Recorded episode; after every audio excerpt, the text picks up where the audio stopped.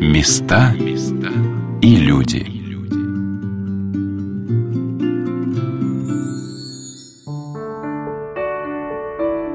Удивительно, как человек с течением времени меняет свое отношение к этому миру. Оставаясь верным в главном самому себе, своим убеждениям, он может кардинально поменять уклад, стиль поведения, свой образ жизни. Знакомясь с тем, как царь Алексей Михайлович создавал в Измайлове образ рая, мне поначалу показалось, что во второй половине своего правления государь все более отрешался от земных забот, уносясь мысленно к размышлениям о небесном царстве. Но экскурсовод Московского государственного объединенного музея-заповедника Екатерина Животягина сказала, что, напротив, тишайший государь именно в Измайлове делал очень многое, чтобы почувствовать, а мне еще кажется, дать и другим почувствовать, подарить своей семье, своим гостям всю радость и красоту земного бытия.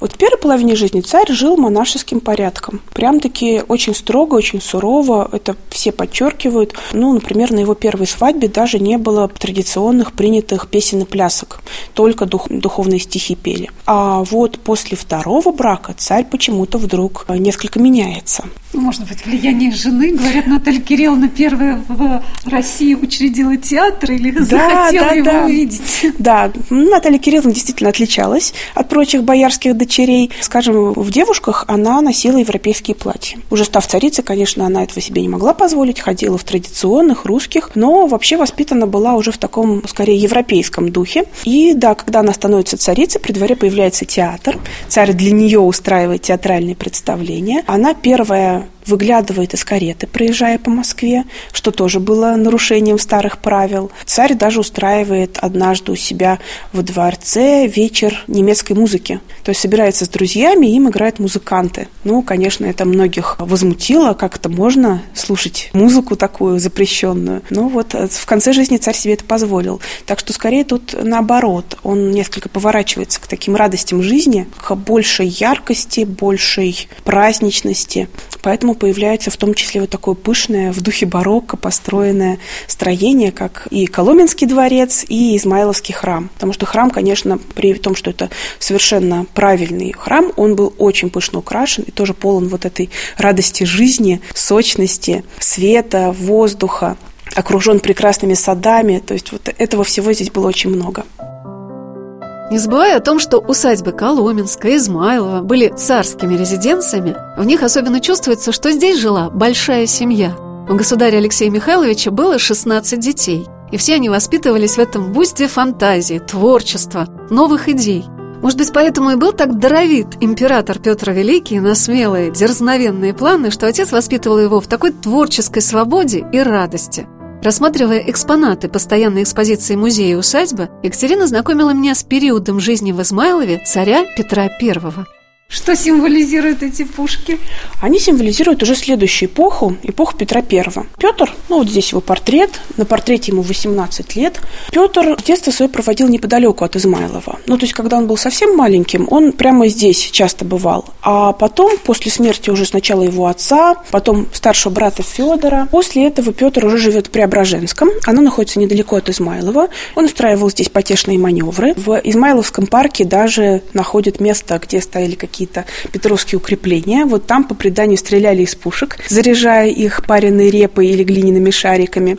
Кроме того, достоверно известно, что именно здесь, в Измайлове, Петр нашел свой первый корабль. Вот эти пушечки маленькие, это именно корабельные пушки, и они скорее напоминают не о потешных войсках, а именно о корабле. Корабль вот на этой гравюре изображен, а сам он сейчас находится в Санкт-Петербурге, он сохранился до наших дней. Английский бот «Святой Николай», который Петр нашел здесь в 1688 году. Петру тогда было 16 лет, сколько лет кораблю было, никто не знает. Также неизвестно, откуда он тут взялся. Вообще, эту историю мы знаем со слов самого Петра, но он ее нам рассказал уже много-много лет спустя в предисловии к военно-морскому уставу. И рассказал о том, как вот когда-то давно гулял он по старой Измайловской усадьбе и в амбаре на льняном дворе увидел корабль. Неожиданно неожиданная была встреча. Он спросил, что это вообще такое. Ему сказали, что это английский бот, который может на парусах ходить против ветра. Петр, как человек энергичный, любопытный, немедленно захотел попробовать.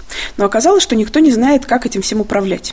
А рядом нашлись паруса и снасти, но как их привязывать к кораблю и за какие веревки надо тянуть, тоже никто не знал. Петр рассердился, почему его подданные не могут исполнить его приказ. Приказал во что бы то ни стало разобраться с этим делом. И в конце концов ему нашли мастера. Это был старый голландец, который жил на Москве в немецкой слободе. Звали его Карстен Брандт. И вот этот старый мастер Брандт починил ботик, спустил его на воду, объяснил Петру, как им управлять. И под руководством мастера Брандта Петр плавал по Просянскому пруду, ходил на этом ботике под парусами и на веслах. И так ему все это понравилось, что стал он и по Яузе кататься, по Москве-реке. Потом на Плещеевом озере потешный флот велел строить, а потом уже настоящие корабли появились. Первый свой корабль Петр не забывал, приказал его бережно тут хранить. А вспомнил о нем, когда была одержана первая уже настоящая победа на море. Это было спустя много-много лет, уже в Северной войне против Швеции. Русские корабли разбили шведов у мыса Гангут. И вот в честь победы в этом сражении были отчеканены медали. Кроме того, Петр послал в Измайлово, приказал ботик отправить в Кремль. В Кремле его выставили на Соборной площади на постаменте, как памятник самому себе.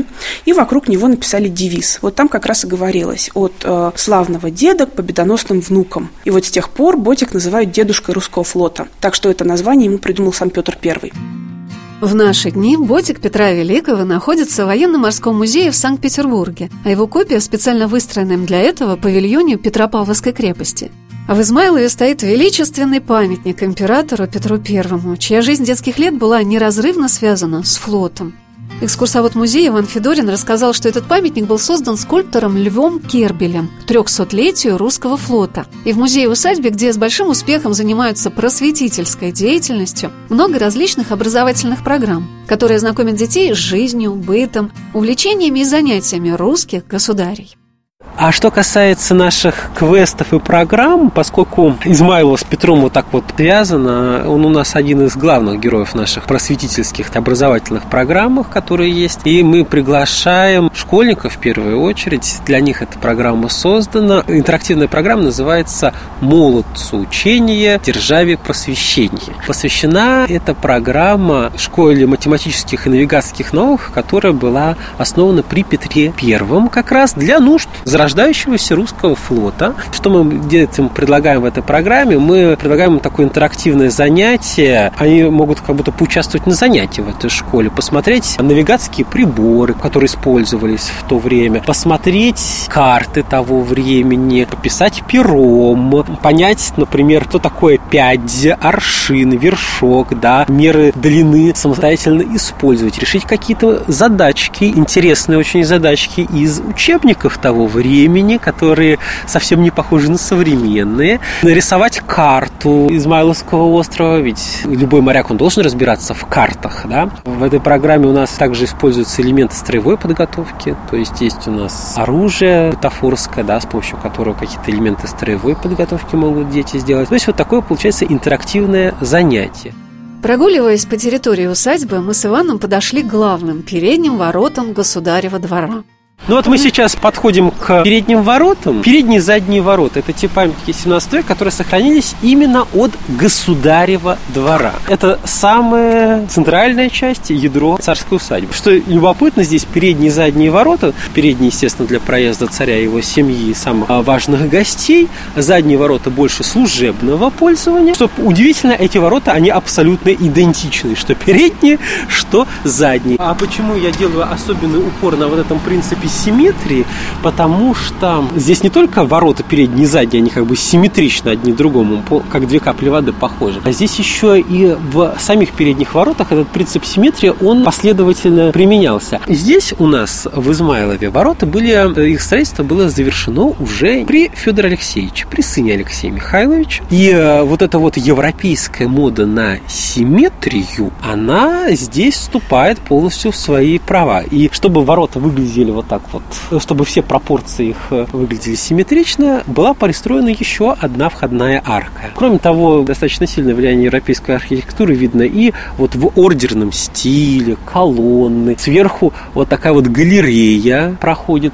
Ну и завершается все такое более традиционное, уже часто использующееся в нашей русской архитектуре башенкой, с шатром. Слияние европейской и западной архитектуры, которое было характерно для того времени, оно здесь очень хорошо прослеживается. Царская усадьба в Измайлове при императоре Николае I была передана комитету о раненых, который был создан еще при царе Александре I после кампании 1812-14 годов. И здесь, на Измайловском острове, была организована военная богадельня. В больших корпусах, пристроенных по проекту архитектора Тона, автора Храма Христа Спасителя, к Покровскому собору в Измайлове содержались инвалиды, одинокие солдаты, прошедшие по фронтам Отечественной войны, заграничных походов русской армии и последующих военных баталий. Рядом был построен корпус для офицеров, а на самом Государевом дворе, на месте бывшего дворца Петра I, был возведен семейный корпус. Там жили офицеры со своими женами и детьми. Так царская усадьба с ее уникальными прудами, садами, огородами стала радовать тех, кто служил Отечеству, ветеранов военных действий. Семьи после кончины военных получали от государства пенсии, но здесь, в Измайлове, уже не проживали. Государев двор, он имеет форму прямоугольника. Внутренний дворик, вместо стен этого двора строения, которые пристроены друг к другу вплотную. Так сейчас, так же было и в 17 веке. На фундаментах 17 века были возведены уже здания богадельни, прачечные, бани, ледники, каретный сарай, кузнелудильня. То в 17 веке это был традиционный, очень традиционный набор хозяйственных построек, которые должны быть обязательно на государевом дворе. Это были кормовой двор, хлебный двор, обязательно ледники, стрелецкие караульни. Рядышком располагалась домовая церковь Фиосафа Индийского, но она была немножко за территорию государевого двора, вплотную пристроена. То есть вот этот традиционный набор построек, он повторяется. Это ледники, дом чиновников, в котором жили служащие богадельни, вот там вот каретный сарай, семейный корпус. Вот, кстати говоря, любопытно, что в богадельне со временем стали появляться семьи у этих ветеранов, да, у солдат, которые там презревались, и семейных людей тоже сюда принимали на попечение. Это были семьи с детьми часто, и таким образом появилась необходимость даже создания школы для детей, служащих в богадельне. Здесь была очень разносторонняя, разноплановая жизнь в годы богадельни. Слушая рассказ Ивана о Государевом дворе и военной богадельне, расположенной на Измайловском острове, я обратила внимание, что в музее-усадьбе очень любят прогуливаться мамы с маленькими детьми. Наверное, место, которое и планировалось для семейного отдыха, прогулок и развлечений большой царской семьи, несет на себе эту прекрасную традицию. Мы уже начали рассказывать об образовательных программах музея-усадьбы Измайлова, которых на самом деле придумывается множество.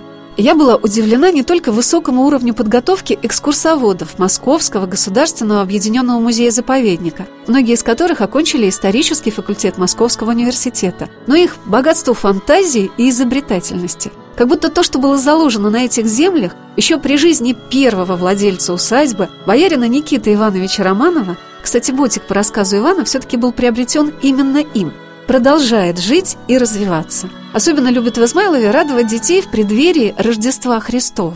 А у нас на Измайловском острове проходит уже много лет программа, которая хорошо себя зарекомендовала. И эта программа называется «Рождественские праздники на Измайловском острове. Традиционная сезонная». Проходит она в декабре-январе, приурочена к празднику Рождества Христова, к зимним каникулам, скажем так, школьников в том числе. Программа включает в себя рассказ о Рождестве Иисуса Христа, но этот рассказ, он тоже интерактивный, в формате небольшого представления у вертепа, да, вот этот кукольный театр вертепный. У нас кукольный театр создана профессиональным художником с красивыми очень куклами. Действительно, сказочная атмосфера вот этой рождественской ночи передается. Во второй части программы мы приглашаем посетителей на театрализованное представление, в котором они смогут не только посмотреть, но и сами принять участие. Они становятся участниками представления, то есть оно полностью интерактивно и проводится профессиональными артистами и музыкантами с живой музыкой. И в третьей части программы мы предлагаем посетителям поучаствовать в мастер-классе и сделать своими руками рождественскую открытку.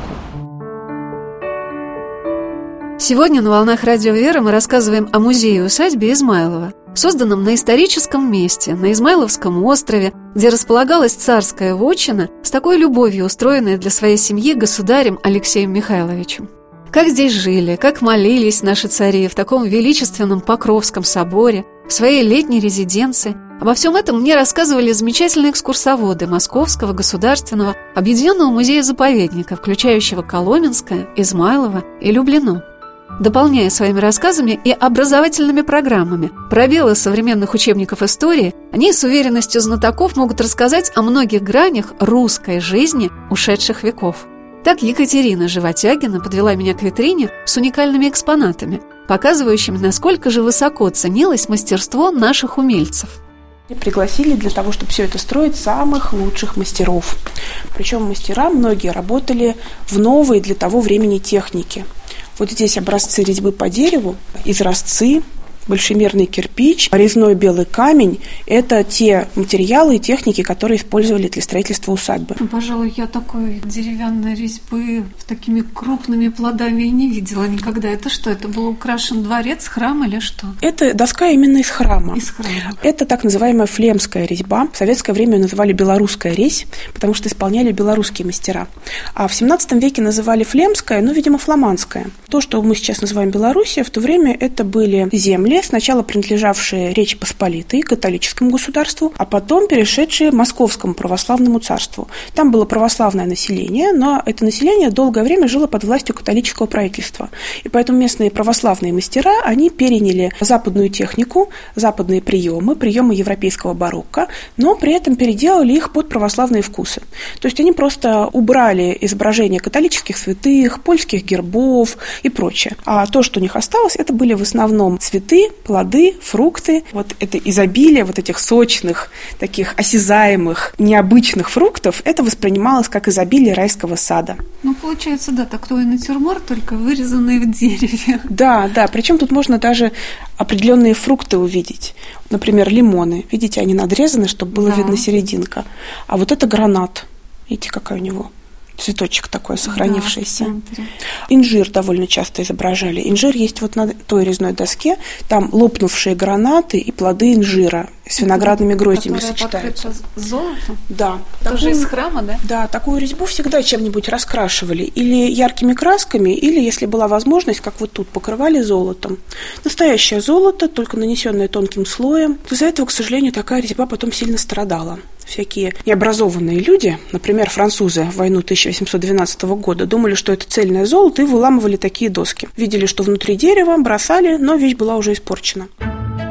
Да, насколько же образованный человек должен много знать. И для этого не обязательно тратить время на глянцевые журналы, чтобы придумать, например, стиль для интерьера собственного дома. Иногда стоит просто посетить царскую резиденцию русских государей, чтобы увидеть, какие идеи использовали в украшении своих теремов более 300 лет назад.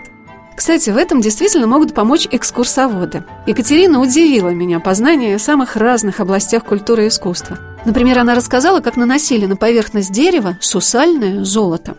Сусальное золото, то есть это берется кусочек настоящего золота, кладется между двумя листами и по нему бьется молотком. Очень долго.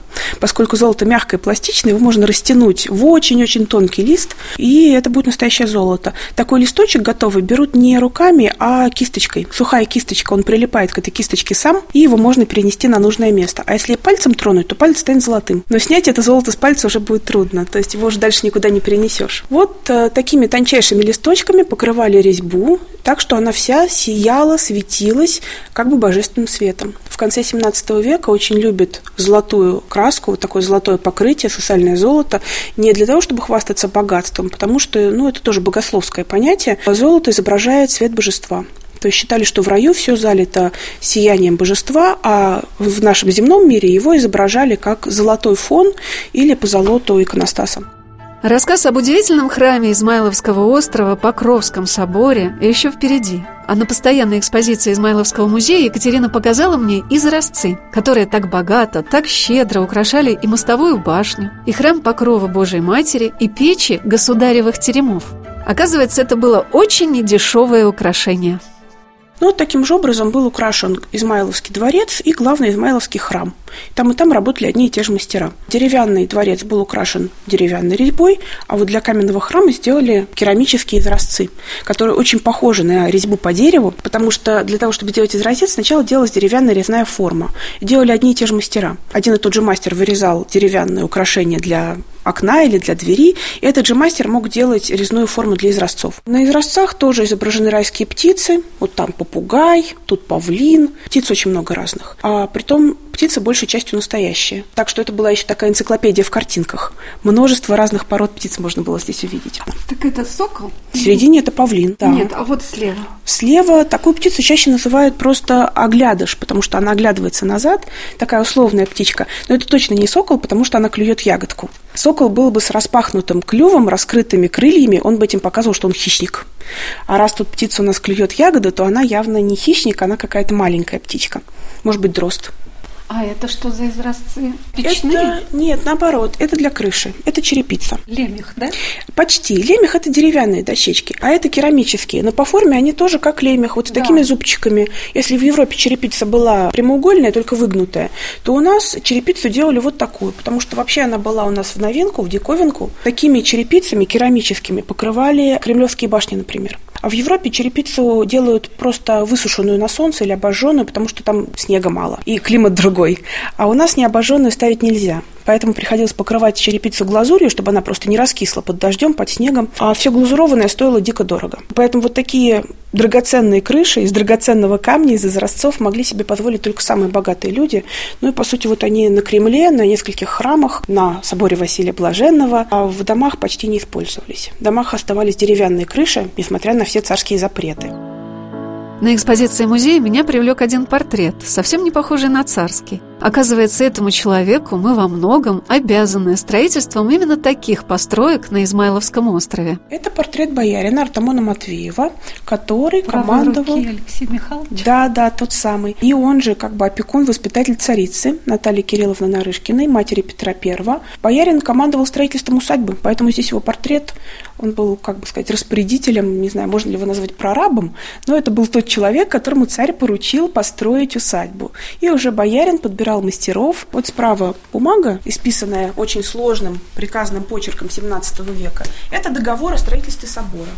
Это вот как раз Артамон Матвеев? Да, и там, это не его почерк, конечно, писал писарь. Знатные люди тогда сами-то чернилами пальцев не пачкали. Да? Были специалисты. Почерк очень хороший, так что это явно писал дьяк.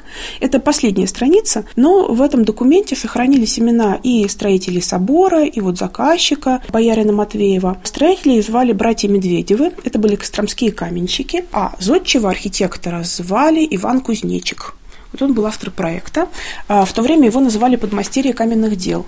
Но подмастерье – это был высший чин, то есть не было мастера каменных дел. Он строил довольно много храмов в Москве, был один из лучших зодчих того времени. Вот в том числе и наш Измайловский храм тоже строил этот архитектор с таким запоминающимся именем Иван Кузнечик.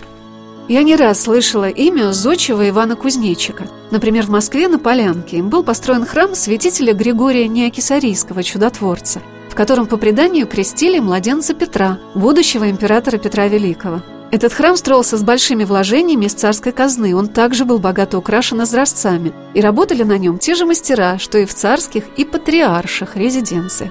В нем служил духовник царя протопоп Андрей Савинов. А вот документ, написанный рукой царя Алексея Михайловича, все-таки сохранился. Это одна страничка из чина освящения полей в Измайлове. Вообще это была, религиозная такая церковная церемония освящения полей, но чин, то есть церемонию этого освящения, составил сам царь Алексей Михайлович. Он любил такую работу, составил несколько церемоний, и здесь он указывает, где должны стоять священники, какие они должны читать молитвы, в каком порядке. Разобраться в этом документе довольно сложно, он такой запутанный, да еще, видите, все зачеркнуто, исправлено. Вот можно сравнить внизу документы, написанные дьяками, какой у них ровный красивый почерк профессиональных писцов. А наверху то, что писал царь. Царь мог особо не стараться. Пером он писал? Да, пером, чернилами. Вот тут чернильница как раз на столе стоит того времени. На самом деле, когда видишь реальные предметы того далекого времени, в котором жили наши венценосные предки, история как-то очень живо раскрывается перед тобой. Этому способствует еще и то, что в Московском государственном объединенном музее-заповеднике создан целый отдел реконструкции, и посетители встречают экскурсоводы в костюмах той эпохи, о которой рассказывают. В Измайлове даже есть целая программа с переодеваниями, когда вам могут предложить примерить на себя семислойный боярский наряд. Чем ярче и пышнее он был, тем более статуснее был человек. На самом деле театрализованных проектов, образовательных программ для школьников в музее-усадьбе Измайлова огромное множество. Вы можете привести своих детей, поучаствовать в квестах, поучиться искусству рукоделия на мастер-классах, почувствовать себя русским человеком 17, 18, 19 и 20 веков. Многие знания о русской истории можно почерпнуть и на выставках в Измайлове, которые также творчески формируются из замечательных коллекций Московского государственного объединенного музея-заповедника. О театрализованных программах рассказал экскурсовод музея Иван Федорин, заведующий сектором музея Измайлова. Театрализованные программы у нас здесь есть, посвященные царскому быту. Для детей это программа «Маленький царевич» или «Царевич на Измайловском острове», она еще так называется, где мы нашим юным посетителям предлагаем не только прогуляться по острову, посмотреть его красоты, но и прожить один день из жизни маленького царевича во время представления. Кроме этого, по царской тематике у нас еще есть программа «Жил-был царь». Это царские наши программы. Есть программа «Предание старины глубокой». Это программа, где мы рассказываем не только о царском прошлом Измайлова, но и о боярском, которое тоже было. И в качестве интерактива предлагаем примерить копии аристократических костюмов XVII века, в том числе этот знаменитый семислойный костюм. Костюм, с которым связано огромное количество различных пословиц, поговорок, которые действительно очень не похожи на костюм нашего времени, а поскольку одежда – это настолько то, что близко каждому человеку, близко к телу, мы через такой очень эмоциональный и понятный каждому взрослому ребенку элемент мы пытаемся приобщить к той эпохе. Но костюм – это один из элементов интерактивной программы. В целом я бы эту интерактивную часть охарактеризовал как «в тереме у боярина». Что можно там найти в тереме у боярина? А мне очень понравился рассказ о программе, которая называется «Старые обычаи молодого тверже», об истории русского сватовства и проведении свадебных церемоний.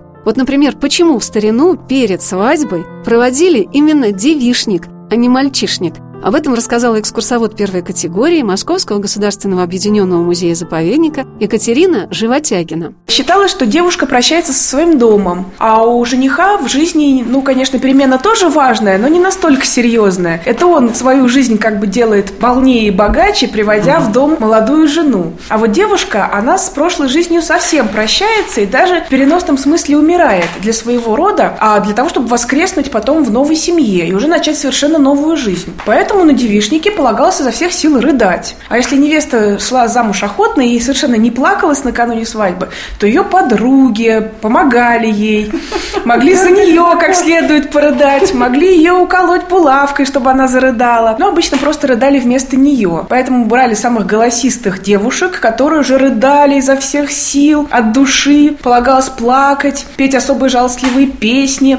Как следует прорыдаться, и уже на следующий день есть медовые пряники и собирать невесту в церковь.